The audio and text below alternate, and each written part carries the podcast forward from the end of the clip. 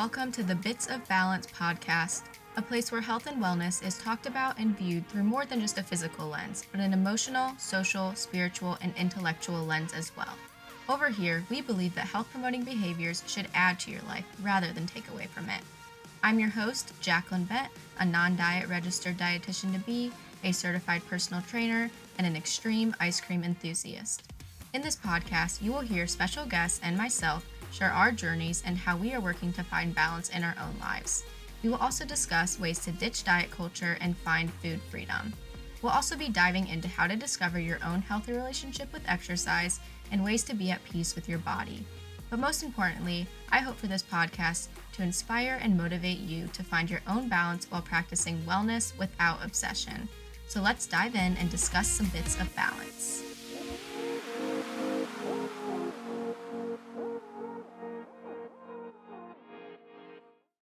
Hello, and welcome back to the Bits of Balance podcast. If you're new here, welcome. I'm so glad that you have joined me for today's episode. And if you're not new, welcome back. I always love chatting with you each week.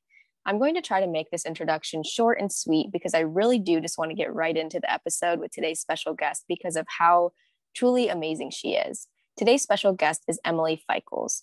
Emily is a content creator and and podcast host working to create impact through the power of shared experiences and personal insight. After struggling through her own experiences with mental health and eating disorder and chronic illness, Emily now works to support others in their own journeys. Her philosophy centers on 360 wellness to build self awareness and tune into the physical, mental, emotional, and spiritual needs. She also shares her experiences of taking the non traditional route without college and how she's built the life she lives now. Connect and learn more with her at Emily Feichels on Instagram and through her podcast, Let's Thrive. So today, Emily and I discuss so many great topics that I think a lot of you will be able to relate and resonate with. This is one of the best conversations I've had in a while, really just because of how authentic, vulnerable, and down to earth Emily is. So now I kind of just want to touch on a few of the things that we discuss in today's episode. First, Emily and I dive into the obsession with health we discuss really how to navigate this and realize when health is taken too far and when it actually becomes unhealthy. And Emily and I have both personally struggled with orthorexia, which is an eating disorder really centered on an obsession with health and like quote clean eating. So I think that we can both really speak to that. Emily provides a step by step approach that helped her to heal from this and how she was able to dismantle her identity of being the quote healthy girl at one point in her life. We also dive into what health and wellness means to her now and how it all really encompasses mind, body, and spirit, and that health is so much more than just physical, but it's mental, emotional, and spiritual as well. Emily also shares her story with battling disordered eating alongside of a chronic illness diagnosis and how these are really intertwined for her. Lastly, because Emily did take the non traditional route to get her to where she is today, she shares some inspiring thoughts regarding how we can achieve what we put our minds to and how she truly believes that if you have a dream and a vision, it's important to act on it in order to fulfill that purpose. There are so many other wonderful things discussed in today's episode, and I could have talked to Emily for hours, but let's just get right into it. Welcome, Emily. Hi, thank you for having me on. I am so excited for this. It's truly just making me so happy right now. Of course. And I'm so excited to have you. And I just shared with you, I guess I'll share with the audience now as well, that your podcast was one that I found right away when I started listening to podcasts like a year and a half ago now. And you were a big inspiration to me to start my own podcast. So I love that. Makes my heart happy. love it. All right. Well, we'll start off the show like we usually do with five fun this or that questions. Are you ready to get into these? Yes. Oh, I am. I'm so ready. All right. The first one is sweet or savory breakfast. Oh, sweet. 110%. I sweet. huge sweet tooth. Like, yeah, if I if I don't start my day on a sweet note, something is probably wrong. okay, good to know. I kind of figured you were going to answer that way, like from your recipes on your Instagram, but I was like, I also see a lot of like avocado toast in there. I was like, maybe that's a thing. So I'm not sure. I usually, if, if, if I do have savory, there's usually sweet alongside it. I will say that. So perfect. Got it. You can, you can combine there. Yes. All right. And then the next one is, would you say you're a morning person or a night owl? Ooh, I feel this one I've been conflicted on for a long time. I think I want to be a morning person and I I do love my mornings, but creativity wise, I am much I'm much more efficient with my work and my creativity at night. And mm. so I mm. think my natural tune might be more night led, but I really do love early mornings. Uh, and just yeah, I don't know. That wasn't I get that. Answer, but I feel like yeah, maybe more night, but I want to be more morning person. okay, okay, that's fair. I know I feel like I'm somewhere in the middle as well. I I'm pretty productive in the mornings, but I feel like I I shower at night and I always get shower thoughts. Like shower thoughts are a real thing for me. So 100%. um all right, the next one is night out with friends or relaxing night in. I feel like this has changed more recently because I spent a lot of my teen years and even like in the past two years just doing the night in night at home thing and i feel like i'm just entering this new phase of my life and also with the world you know like opening up again and such where i am just like i'm ready for connection and just to be with people so mm-hmm. lately i've been quite surprised by the fact that i'm craving more of those like nights out night outs or just being with people even if we're staying mm-hmm. in um yeah i'm just in a phase of my life where i really want connection and i spent a lot of time in that like solitude phase which can be mm-hmm. amazing too but yeah right now i'm like i'm all about connection and people. Yeah. Yeah. Connection's so important. And i think that it can change like you said it can go back and forth. Like there's certain periods of our life where we just need to be like alone or whatever it may be. And then there's other times where like let's hang out with friends all the time. Like let's go out things like that. So i definitely understand that.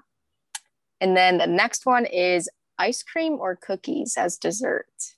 Oh my heart is torn. Um, i usually combine them both but yeah. I think my default would be probably cookies only because I'm such people that follow me know like I'm very big on textures. And so with ice cream, I usually have to have something else for like added texture, which would be cookie or mm-hmm. chocolate sauce or whatever it is. So if it's just plain ice cream versus cookies, I'd have to go for cookies. Cookies. All right. All right. I'm gonna I'm gonna disagree with you on that one. I'm a huge ice cream person, but your cookies always look so good. I commented on your cookie picture today because I was like texture on point. that was a lucky batch. All right. And then the last one is beach vacation or mountain vacation.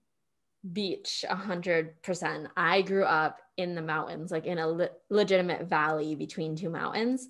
So I love mountains for forever in my heart, but I've I love my beach time because I don't get it as often, you know. So and I just water is so soothing to me.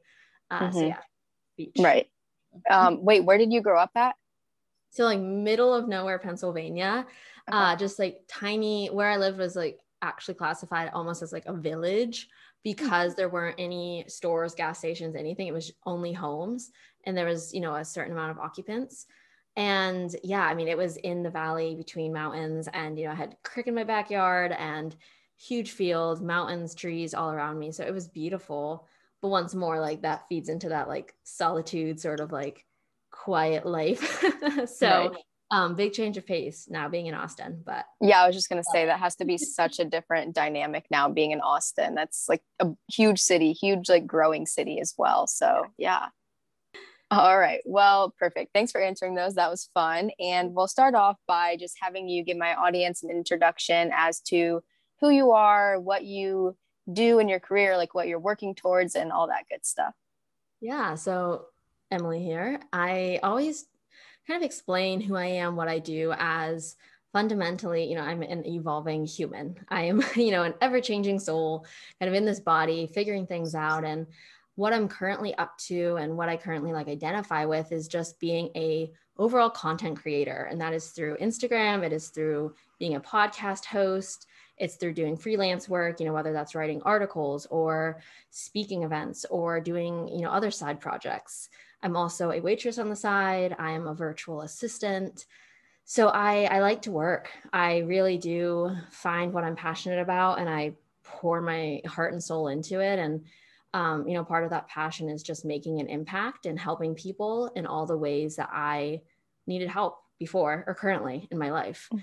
Uh, so yeah, I'm I'm always up to something. you know, I'm always always doing something, uh, and it's just sort of you know like my lifestyle. But yeah, it, it's neat. You know, it's a good combination for me between administrative administrative more task oriented work and then the creative flow, you know, social work, being inside, you know, by myself, computer work.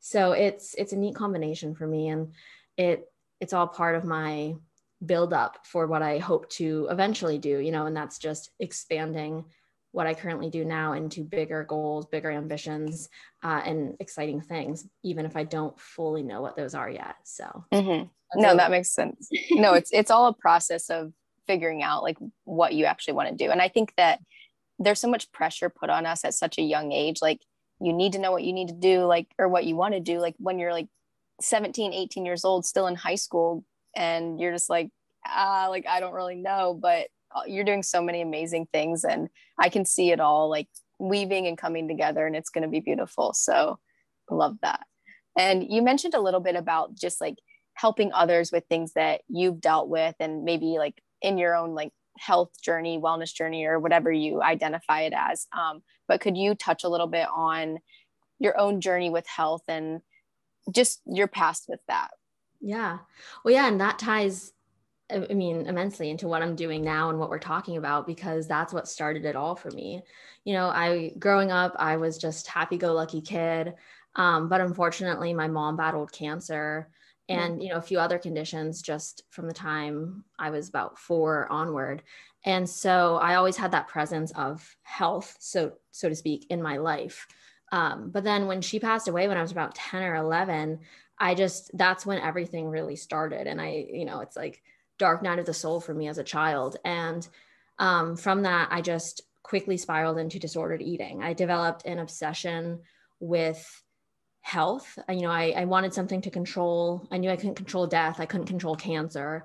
And so, what could I control? My body, you know, and that was Pinterest, it was magazines, it was diet culture telling me to do X, Y, and Z to shrink my body, to be healthy, so that I wouldn't get cancer, so that I wouldn't die. You know, this is all the thought process of a child. Mm-hmm that's going through a lot. And so that's what spiraled me into my first part of my health journey, which was a severe, you know, situation with anorexia nervosa and probably lots of different mental things going on as well. They just unfortunately weren't caught, weren't diagnosed at the time. Mm-hmm. Um, and so, yeah, that would continue from the time I was about 10 or 11. And, you know, things kind of get blurry because then it's like, at what point you know, and I'm sure you, anyone that's gone through disordered eating, when the lines start to get blurred between, there's a point when you think you're recovered, but in reality, you know, you're not. It's a pseudo recovery phase. And I don't really know when that transition happened, but as the teen years progressed, you know, I just sort of dipped in and out of more subtle dieting. I knew to never let my, you know, I had gone into treatment. It had got me weight restored, but it hadn't helped any of the internal struggles that really fuel disordered eating. And so when I came home, you know, I was about 13. And from that point onward, I knew not to dip my weight too low. I knew I had to maintain a certain level of health, but I was still stuck in this mindset of like an ideal weight range I had to be in. So I would yo yo between restrictive eating to binge eating to over exercising to just an overall, you know, developing extreme body dysmorphia. And so as I was kind of struggling with that, you know, there was also the mental health side of things, which, you know, that included depression and anxiety and just other behaviors that you know i still don't know what exactly they're stemming from but i could see them so clearly portrayed in those times. And then when i was around 16 i started to experience like actual health issues struggles you know and these were different than the self-inflicted ones of disordered eating. And they kind of you know they were whatever and i'd get them checked out by the doctor but nothing was really done. And then by the time i was 17 I mean, it was just so intense that I just remember having a thought of like, am I dying? Like, what is happening to my body? I mean, it felt like it was shutting down from the inside out. And I knew it was more than just the disordered eating. You know, I knew that wasn't inflicting these symptoms. I was like, it is something more. And, um, you know, part of that was just extreme fatigue. I'm talking like I'm walking my dog and suddenly it feels like my heart's about to give out. Like I'm so exhausted. I could fall asleep on this pavement below me. Um, it was, you know, extreme stiffness and achiness in my bones. Like I remember in my joints, like I remember waking up and having to do like 15 minutes of stretching just to feel like semi normal 17 year old right? Because like mm-hmm. I'd wake up and be so tight and just like cracking and stiff. Um, you know, I'd be at that point, you know, I was eating a good range, but I just couldn't keep on weight and I was losing hair and just pale. And so all these symptoms. And that really catapulted me into like my next health journey, which was shifting focus away from just like the disordered eating to now like, how can I fix this? How can I get better? Um, so yeah, that kept going on, and doctors would just run some tests and say like, you know, we don't know what it is, or it's just stress, whatever. And uh, it was hard because they weren't testing for the right things, and so mm. certain levels looked okay, and I couldn't, you know, I, I looked okay enough from the outside. It was more so this like internal, just illness that I could feel, and so yeah, that kind of prompts me into part of my story. I'm sure like we'll touch on later, but I had gone to college, decided it wasn't for me, and just really took, came home from that. And I was at the sickest I'd ever been and just said, you know, like, I need to figure out what's happening.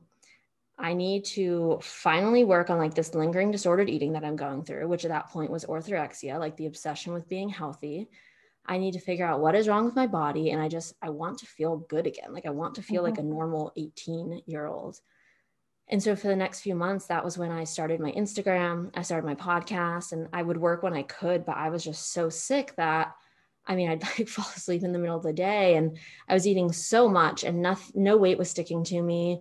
It was, it was really horrible. And what ended up happening was about a year into this all, you know, I tried a lot of different approaches, both Western and Eastern, holistic, functional, all the things. And uh, what actually ended up happening was an Instagram friend of mine, the woman I now work for, Casey of the Mindful Hapa.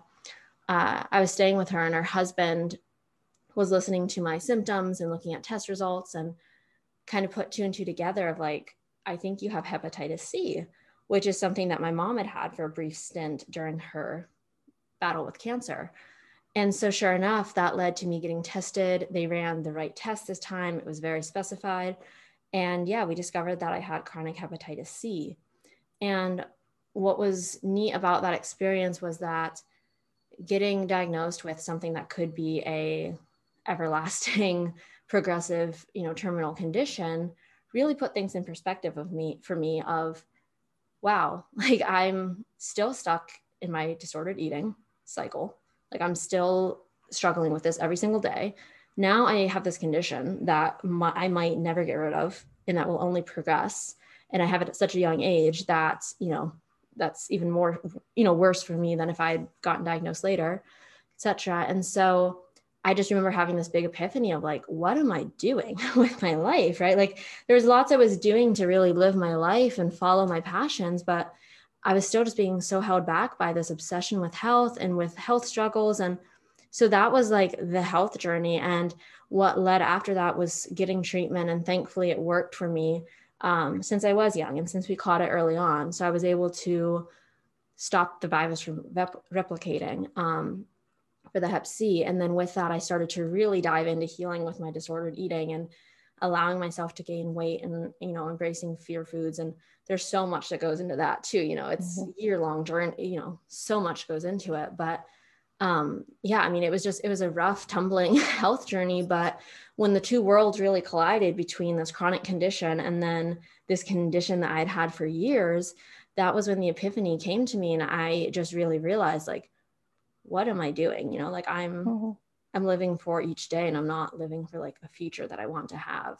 Mm-hmm. And so that was when things really changed and shifted for me. And, you know, here I am like a year and a half later, and I just can't believe that I've like made such progress in recovery from disordered eating and in recovery for health. And so it's just um, really neat. But I think, you know, a lot of people can relate with that idea of, you know, whether it's advocating for your health or struggling through health symptoms that you're not able to find an answer for, or just struggling with disordered eating. Like, I don't know, health journeys can just be such a complicated thing for so many of us. And that is why I do the work I do through my platforms uh, because I needed support during that time and I couldn't always find it. So now it's like, how can I pay that back? Mm-hmm. That's beautiful. I love that. And thank you for sharing all of that and all of your story. That's so vulnerable and beautifully said as well. But I guess I don't really know exactly what Hep C is. So could you kind of give like a brief brief mm-hmm. overview of what Hep C is?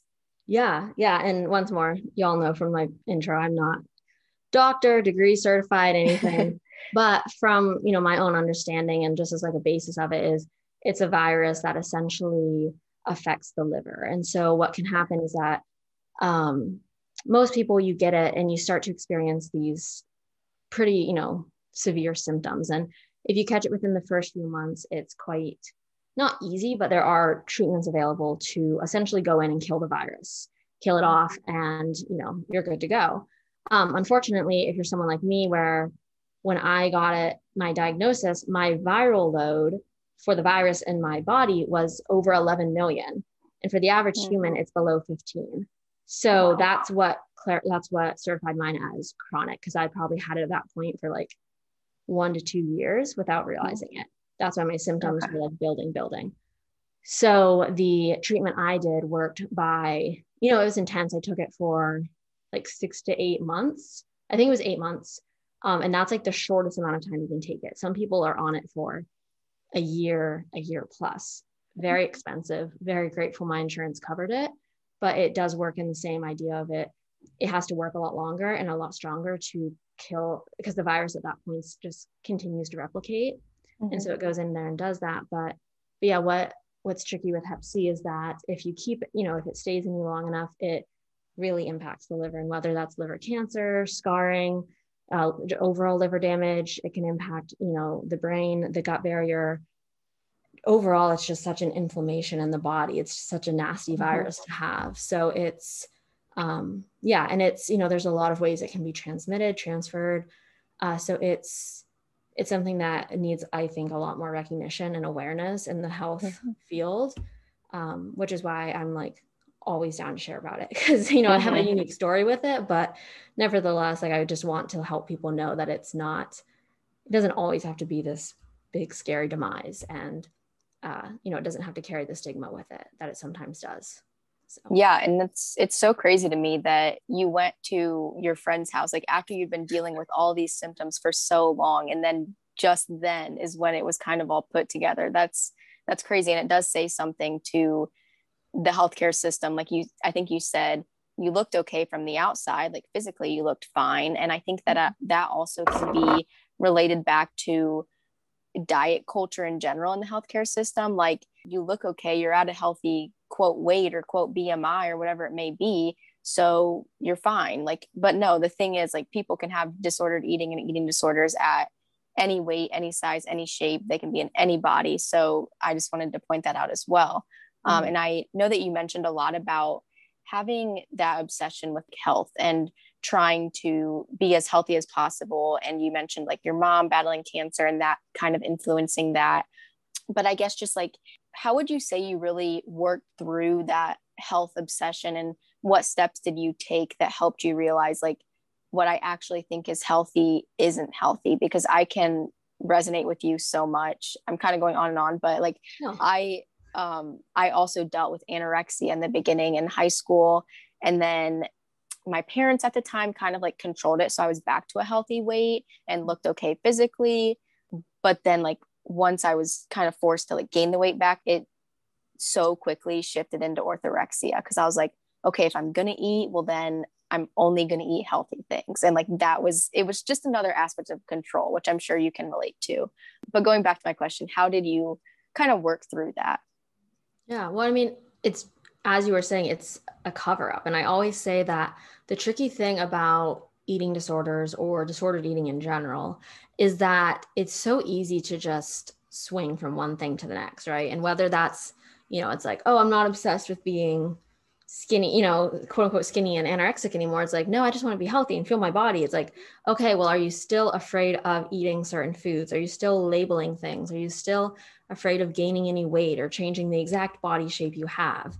You know, are you whether and sometimes right that's falling into like for me for a bit like my stunt started with veganism, you know, like I mm-hmm. nothing against it. It was just for me I couldn't do it because I was trying to I was like, "Oh, I'm vegan," you know, and so it's like that's just another way to place those labels, place that all of but overall like what helped me work through that health obsession and orthorexia and just like the mental presence it had on me was that's like you said it there, but it's understanding that like I'm not actually healthy, right? And healthy is such, I feel, a tricky word. I, you know, I usually refer to it as like 360 wellness. I try whatever it is. Love that. Yeah. Focus, yeah, on like mind, body, spirit, whatever. But I just, I just don't know whether it was, you know, before. It was definitely before the Hep C diagnosis, but I think it was, you know, kind of in that time when I was coming home from college and I felt so sick.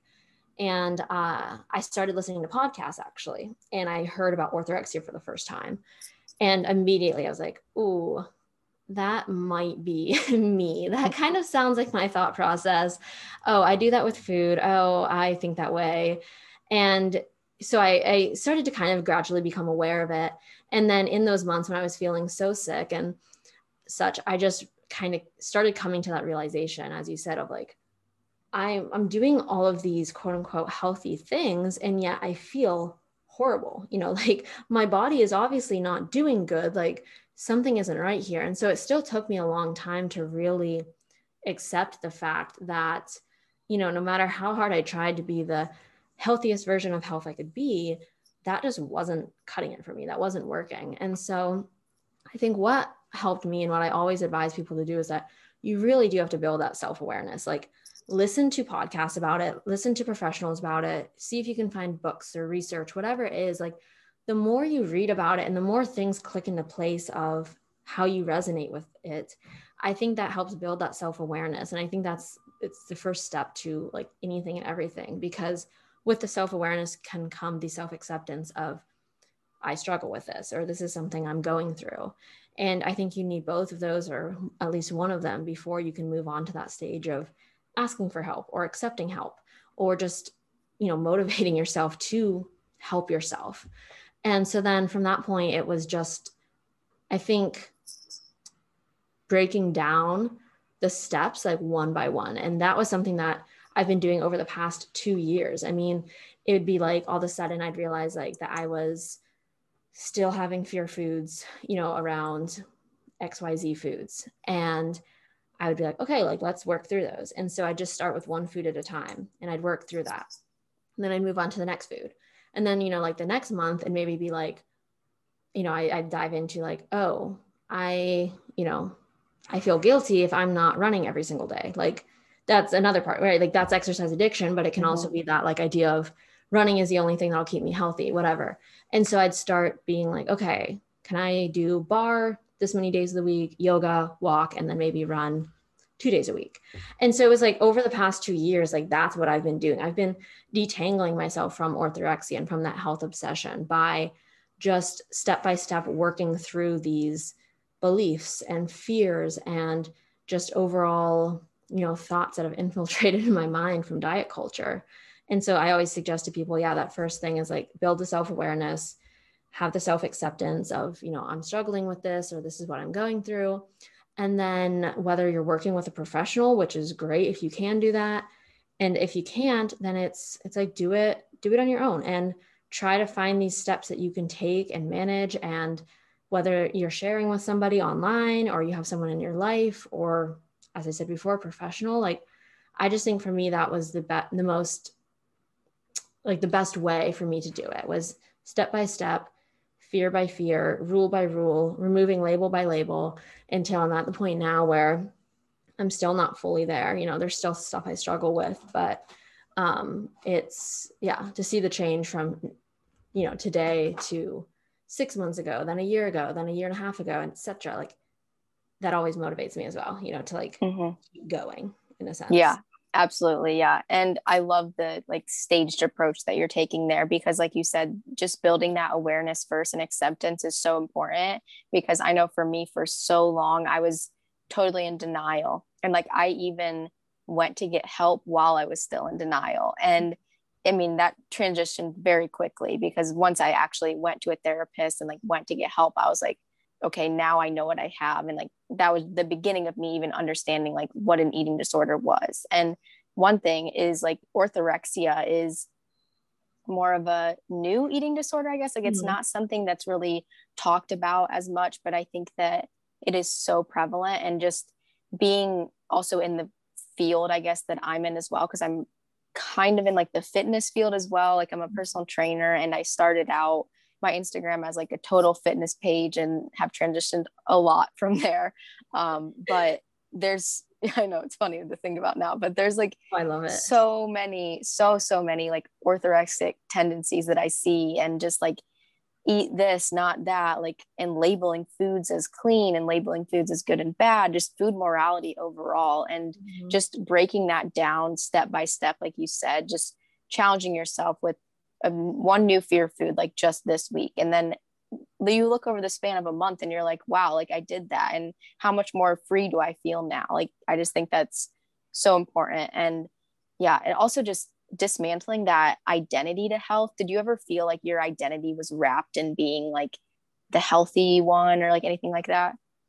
Oh a hundred percent. And i've talked with quite a few people and it, like they say the same thing on this where it's like growing up, I was that quote unquote healthy girl. Like it was all throughout my high school and my family, you know, and there were, there'd be like comments made of, you know, like any food I made, people wanted to eat because they're like, this is healthy, right? And I'd be like, yeah, yeah, go for it, you know, eat it. Yeah. Or, you know, they say like, oh, I so admire your, like motivation to you know be fit do all this like all these st- all this stuff that looking back now just makes me cringe and i'm like ah yes. but yeah i mean it was a hundred percent my identity and it's something I still I've been working to detangle even right like with starting my Instagram during a time when I was still in the depths of a lot of this. And the same with the mm-hmm. podcast. And I look back at you know things I've said in the past or things I used to believe or think or whatever. And yeah I mean my identity was completely tied into that health because it it was all I prioritized and all I focused on for what like 8 9 plus years of my life.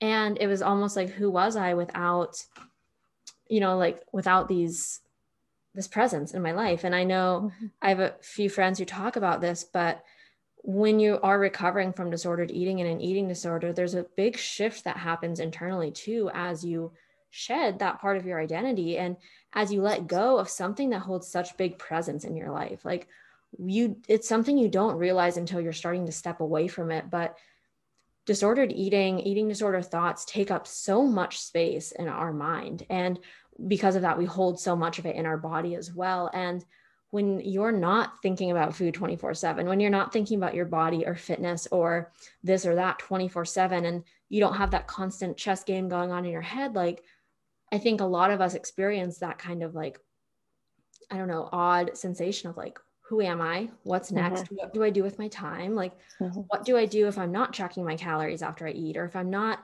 you know, tracking this or that? And so it's definitely a part of the process that I think it, it can feel hard, but it also provide, it can provide such growth of like you're shedding one identity, you're shedding like so many layers. Like, okay, like how can I use this to build something new, right? Like what can mm-hmm. you take on? What can you like fill your life with again that brings, you know, instead of that obsessive just like dark spiral side of diet culture and what can you fill it with instead and maybe that's creativity or academia or connection overall joy work passion impact like it's not about just like filling a hole you know you don't want to just like sub take that out and immediately replace it with something else but mm-hmm. like, what can you start to like how can you sort of start to like build yourself up again and like i don't know just almost like build more layers or open yourself up to like new possibilities and opportunities? And so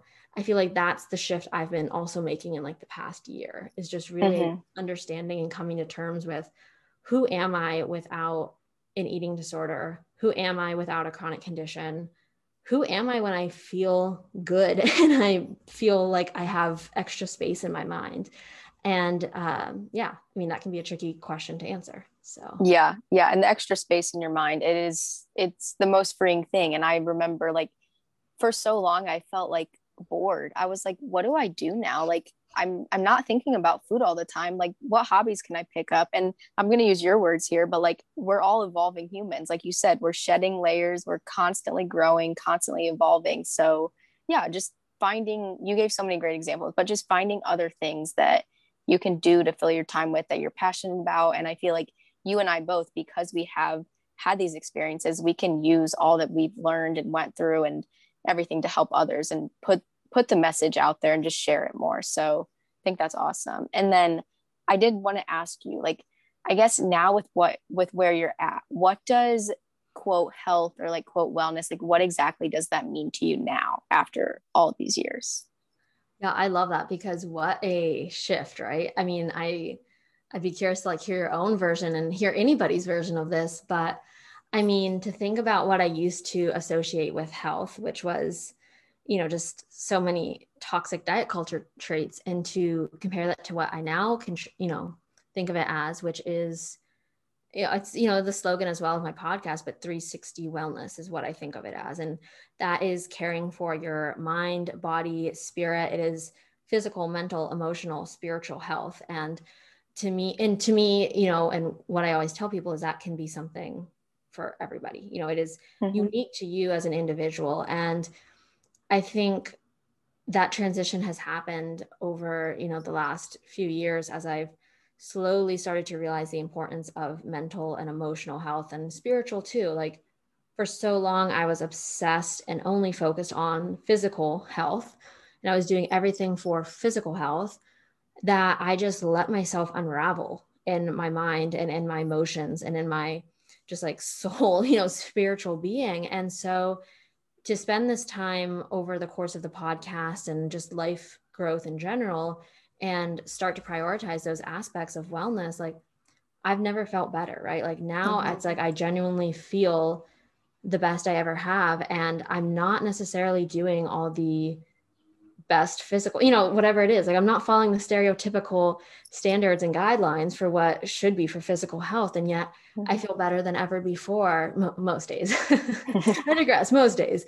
But um yeah so it's just interesting to me and i think you know if i had to define it that's what it would just be is it is tuning into what your body needs on a daily basis. And mm-hmm. by that i mean not just the physical but the mental emotional and spiritual too. And I think that has been the biggest thing because life, your body, everything is constantly shifting. And so to give something one specific definition or one label is just absurd to me. And so instead to just have this overall philosophy that shifts with you day to day, something you're tuning into, you're becoming aware of, self, you know, awareness is huge for me. I think that's what health wellness means to me.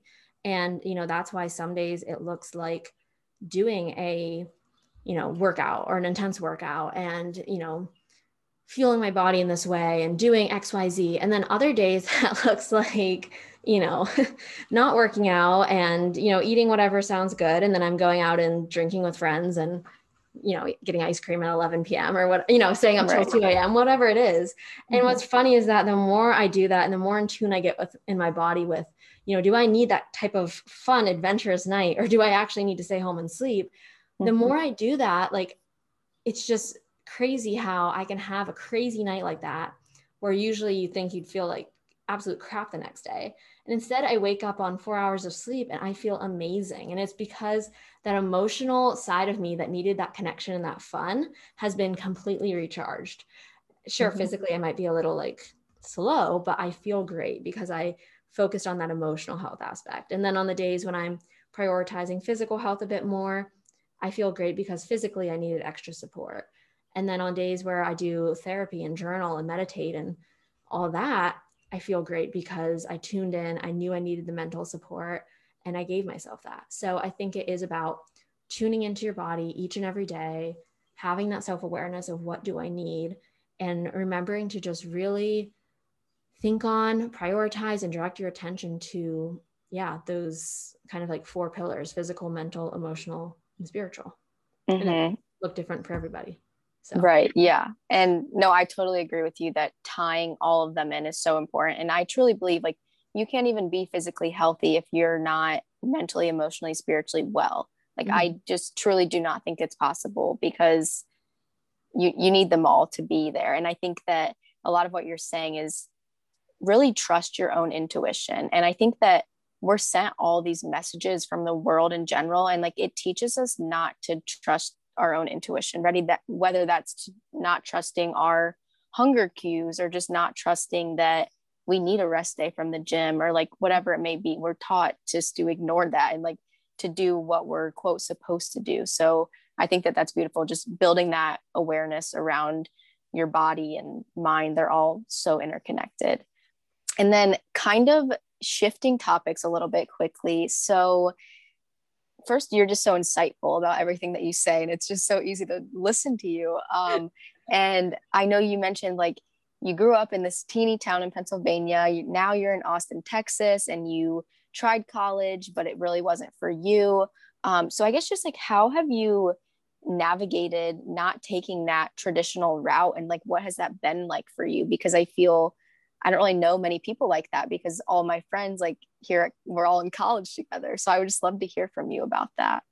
Yeah. I mean it's quite it's just quite the journey i'd say in itself. And similar to you i mean i have one friend actually and that's a funny story in itself where we like inadvertently, without realizing it, both left college on the same day.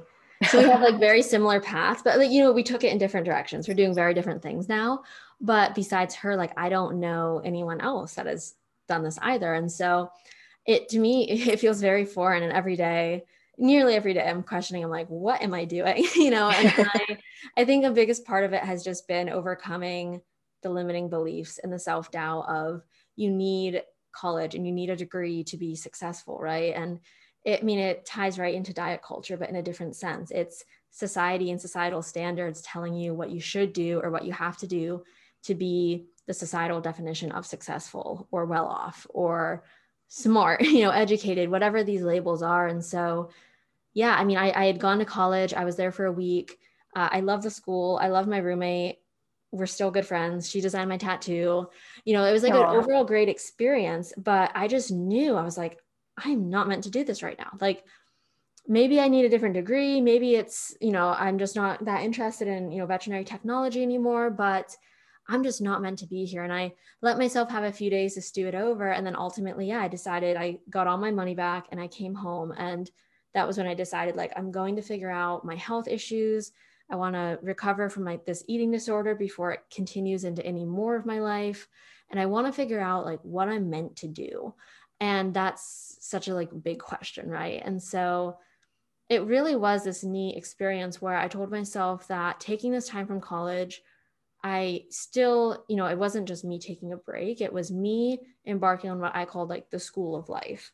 And for mm-hmm. me, that meant I want to do everything I can and I want to try things. I want to be curious and I want to follow the urges and like the intuition I was starting to tap into. And I want to see where it takes me. You know, like I, all my life, I followed the rules, both in society and by diet culture. You know, I'd done everything I was supposed to, but I just couldn't make myself do college, even though everybody was telling me to do it. And so, yeah, I just took, the, I embarked on this journey of that I deemed the school of life. And yeah, I started my Instagram, I started the podcast, I meal prepped on the side, I worked in different, you know, stores and um, environments in my hometown. I took like little certifications and degree programs online just to see, you know, what interested me. And I, I finally got to travel. You know, I we never traveled a lot as a kid. We went to the same beach because that was, you know, what my mom liked, and mm-hmm. we weren't going to be traveling around the world with her sick. So, I finally got to travel a bit, and I saved up money and I, you know, I just, I sort of, I don't want to say it was on cruise control because I was constantly going, I was constantly working and evolving. But for the first time in my life, I was just sort of letting myself go with the flow. You know, like if an opportunity came up, I went with it. Um, or if there was something I really wanted to do, I worked to make it happen, or I worked to get as close to it as I could.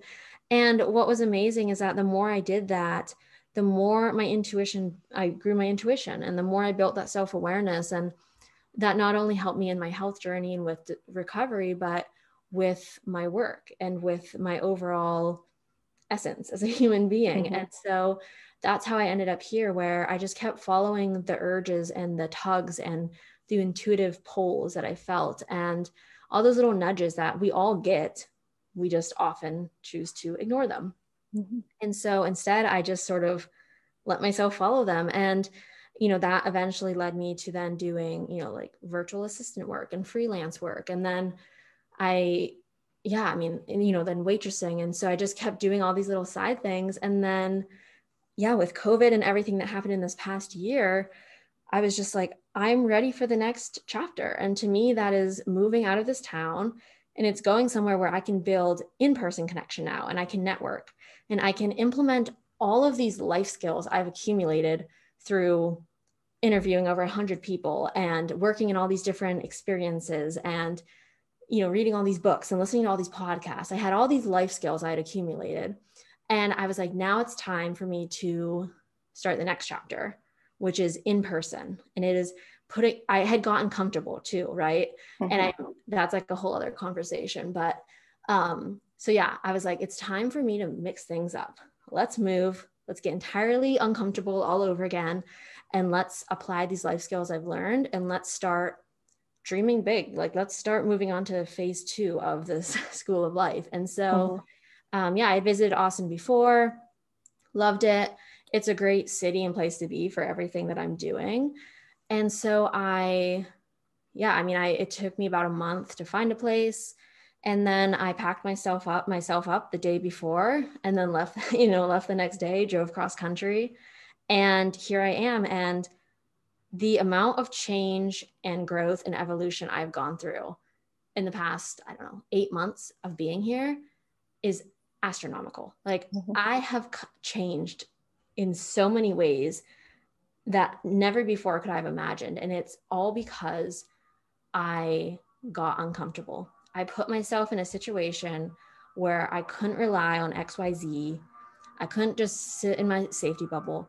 I had to utilize the life skills I had learned and actually like grow and just bloom and uh, like mm-hmm. all the cheesy cliche things you could say. Like, I just can't say enough like how transformative this entire experience has been. And um, I mean, there's a lot of, there could be a lot of privilege in my story. There's also a lot of things that I don't share about like the work and everything I did to get to this point. But overall, I just always strive to remind people that like you can do whatever you set your mind out to. Like it might take a lot of work and it might be a time in your life when you are hustling 24 7 as much as I hate that lifestyle. But like if you have a vision, if you have like a dream and a goal you want to get to, like I'm just a big component of like do that. Like don't waste your time for too long, right? Like I know there's all mm-hmm. times where we phases of our life where we have to do this and we have to do that and we can't just abandon everything and you know go on this journey, but if you can, it's like I always say, you know, like why not? And I think that just comes down to this like big appreciation I have for like making the most that I can out of my life after losing two people that were, you know, the closest people in my life and having them both say to me in different ways, like, live this life for us, you know, like we didn't get out to do these things that we wanted to. So, like, make sure you do that. And so I mm-hmm. carry that with me. And so, yeah, I mean, it's, it's a very like, I don't know, it's not a quite so typical journey, I suppose, but um, that's why I like to share about it, you know? It's yeah. Something different. So sorry, that, that was a long ramble. No, no, that literally such a like intertwined stories. I always get like, ooh, all over the place with it, but yeah. no, no, that was great. I appreciate all that you're sharing. And it literally just like makes my heart so happy, like hearing you like say that about like that you're living out the experiences that the people you lost didn't have and that you couldn't have with them. And I think that mm-hmm. is incredibly special and yeah wow i'm like i'm like right now i'm like i need to pack my bags up and get out of ohio like last week i went to colorado to visit my sister she just moved there and like we've all always lived in ohio like my entire life i have and just to see her like out there and go like i was like i can do this like i have one more year and then i can do this and just hearing you talk i'm like my motivation is like skyrocketing right now.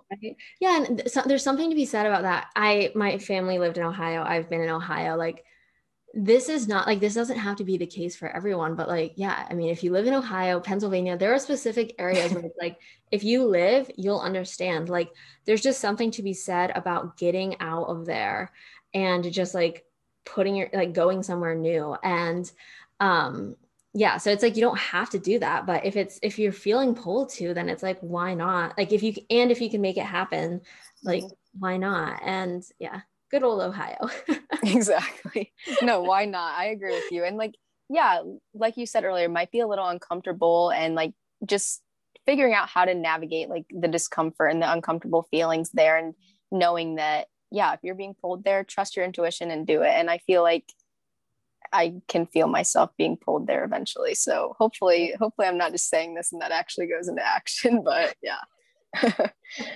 All right. Well, to kind of start wrapping up, I have a couple final questions for you. So the first one is what is advice that you would have given your younger self, whether this was right when you maybe were diagnosed with hep C or earlier on, like in your disordered eating journey or whenever it may be? I think, you know, maybe my younger self wouldn't have been receptive to this, but I still would have wanted to hear it. Uh, and I just, it, this came to me in an Instagram caption the other day, but just the phrase or the idea of focus more on your mind and less on your body. And mm-hmm. I think that's like also a good summation of everything we've discussed today, too, right? Like it's, we just live in such a society in a world and a culture where so much emphasis is put on our body and that just has so much so much impact so much more impact than i think we even initially realized right like for instance my hep c was triggered by something and no doubt it was a few situations happening with my body you know whatever it was. And so overall i just feel like that phrase of focus more on your mind and you know whether that's mental health emotional health whatever and less on your body i just i don't know. I think that would have been really good to realize. Uh, of course we all go through our journeys for a reason. We learn we grow through them. But yeah if i had to give advice to anyone you know that would be it i think yeah i would love to tell my 15 year old self the exact same thing because i mean everything is rooted in our mind and mm-hmm. it ends up it comes up in our body if that makes sense but it's definitely rooted in our mind like can you imagine if we were taught about mental health in like middle school and then like high school when we're it's like the most trans like one of the most transformative times of your life physically and then also that's triggering the emotional mental changes like if we were taught about some of these like mental health or just whatever you know like oh my gosh i just can't imagine how different it would be and so, I've never, yeah. I've never even thought about that. How is that not in the education? Like, no, I mean, literally, like, like yeah, like, like even if about... it was just like a bit like of learning about like understanding. I mean, and I guess there's probably sometimes when it's like depression, anxiety is brought up, but like, even if it's just, I don't know, like, I don't even know what exactly the curriculum would be, but yeah, just like to have some awareness around mental health. Yeah. And, like, emotions and like these crucial aspects of life. exactly. And like just better coping mechanisms and things to do. Like teach us how to journal, teach us how to meditate. Like honestly, like at a young age, how transformative would that be? 100%. That's a good point. And then, okay, so lastly, what is a quote or a mantra that you live by or something that just really resonates with you? Mm, I love that anyone that listens to my podcast has heard me say this way too much, but it is my go to and I will forever stand by it. Change is the only constant in life. And to me, that just always kind of humbles me, it grounds me of, you know, as someone who loves control, craves control, many people that go through disordered eating, eating disorders, people in general, right? Like there is this inherent craving, need, desire for control and to remind myself and and then also you know there is this i feel in that this duality with you know wanting to control our present or our body whatever it is um, in fear of change. Because change often brings up feelings of discomfort or fear anxiety fear of the unknown etc and so to remind myself that change is the only constant and that change is always happening. You know like nothing else in life is ever going to stay the same definite naturally, you know, without mm-hmm. extreme, you know, cause going into it is the essence of change. And so it just reminds me in those moments that, yeah, things are changing. You know, my body is changing. Uh, re- my relationships are changing. My work is changing. You know, my external environment is, my internal environment is. And that's okay. Like it is a constant, it is something we cannot control. And I just have to remember in those moments to let it be and like to surrender in a sense. And mm-hmm. so just reminding myself of that is just crucial. And so I try to say that to others as often mm-hmm. as possible as well. yeah, I feel like that can definitely help with just like anxieties and knowing that things are going to change and you can only control what is in this moment. You can't control the past, you can't control the future. Just know that you're only in control of this moment. So yeah. change is going to happen yeah and then even remembering like yes you're in control of this moment but change is constant, change is going mm-hmm. to happen. And so soon enough, this present moment that you are at least feeling you're in control of will be in the past. And you have to let mm-hmm. that go. You have to let it transition into the past. Um, and so, yeah, there's just, I think, like a lot you could dive into with that, but it's just always a humbling moment for me. So true. So true. All right. Well, I feel like I could keep talking to you forever, but we'll start to wrap up now. Um, such an insightful and awesome conversation. Definitely one of the best I've had in a while. Um, oh. but to kind of wrap up, uh, where can people find you at and connect with you? I know we've talked a little bit about your podcast and Instagram. So, where can people connect with you? Yes, I will first start out by saying I love to connect. I'm not always the best at getting back to DMs in a timely manner, but like once you're DMing with me, we're talking. We will go there. We will talk. We will chat. So you can find me on Instagram at Emily Feikels. Uh, that last name is spelled F E I K L S. And then the podcast is Let's Thrive, available on all platforms. Uh, I do have a link to it on my Instagram bio. And yeah, I mean, it's conversation similar to what we had today. Uh, we go there in quite a few of them, you know, in the mental, emotional health realm.